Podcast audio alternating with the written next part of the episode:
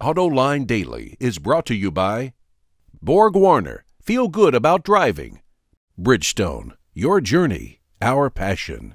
Dow Automotive Systems. Improving durability and increasing design flexibility with Betamate structural adhesives at dowbetamate.com. And by the 2013 Hyundai Sonata. Learn more at hyundaisonata.com. Welcome to Autoline Daily. Later in the show, I'll tell you what kind of car that barn find is all about. But first, the news. China is suffering through the worst air pollution the modern world has ever seen. Pollution readings in major cities are significantly above what health officials call hazardous.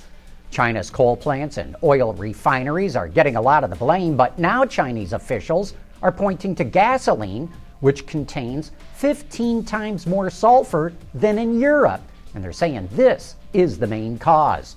One report says smog in China now covers 1.4 million square kilometers, and it's also now starting to blow all over the world. Speaking of China, GM just recorded its best sales month there, and now it wants to buy other Chinese automaker to boost its sales by 75% to 5 million units by 2015, and of course, it wants to do that along with its local partner, SAIC. The Chinese government wants to see the industry consolidate because there are too many car companies. In fact, 10 of the 71 automakers in China last year did not even sell one vehicle.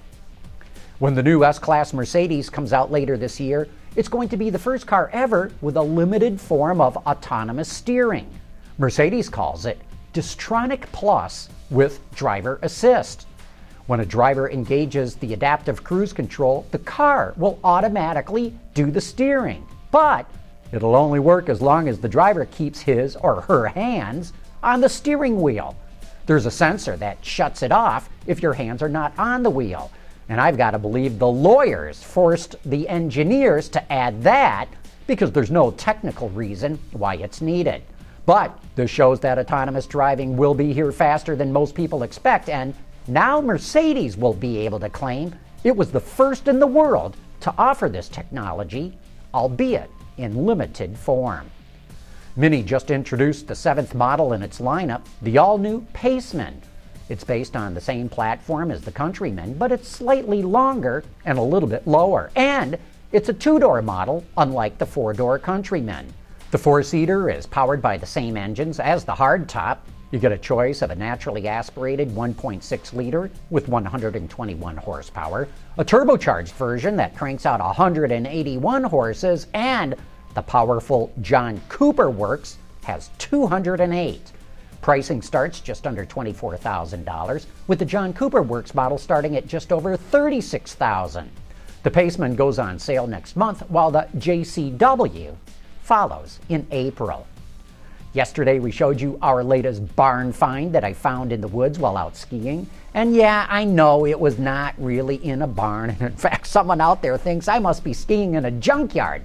But here's my best guess as to what this car is a 1959 Ford Fairlane. And that's because the taillights and the front end are what give it away. Now, some of you may disagree with that because our comment section was chock full of other suggestions yesterday. And speaking of the comment section, coming up next, it's time for You Said It. Dow Automotive Systems, driving solutions in automotive, commercial transportation, and aftermarket with innovative products like Betamate structural adhesives. Lighter, stronger, safer. DowBetamate.com. And now it's time for some of your feedback. CTEC wonders why I think Chrysler has to boost its sales in markets outside of NAFTA. He says, given the losses that almost all the other major car companies are taking in Europe and South America, why is it so important for Chrysler to join them? Because Chrysler can export vehicles to those markets, giving it more capacity utilization in its plants in the US, Canada, and Mexico, and that could greatly boost its profits. Also, it's unlikely Chrysler is going to increase its market share significantly in the NAFTA region, so the only way it can grow sales is getting into other markets. Pedro Fernandez wants to know Is Ford also planning to use the 1 liter 3 cylinder EcoBoost powerhouse in the Fusion as well?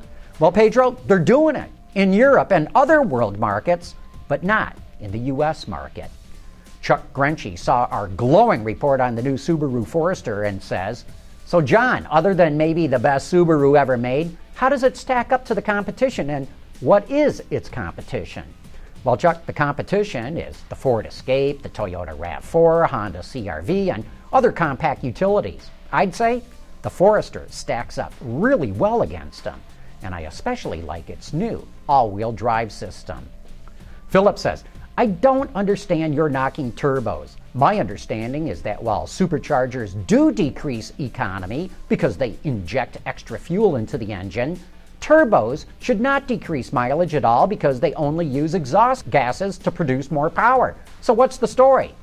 The story is that both turbos and superchargers simply push more air into an engine, not more fuel. More fuel can be added with that air, but that fuel does not come from the turbo or the supercharger. And even though they use more fuel, they also add power, and that allows automakers to use smaller displacement engines.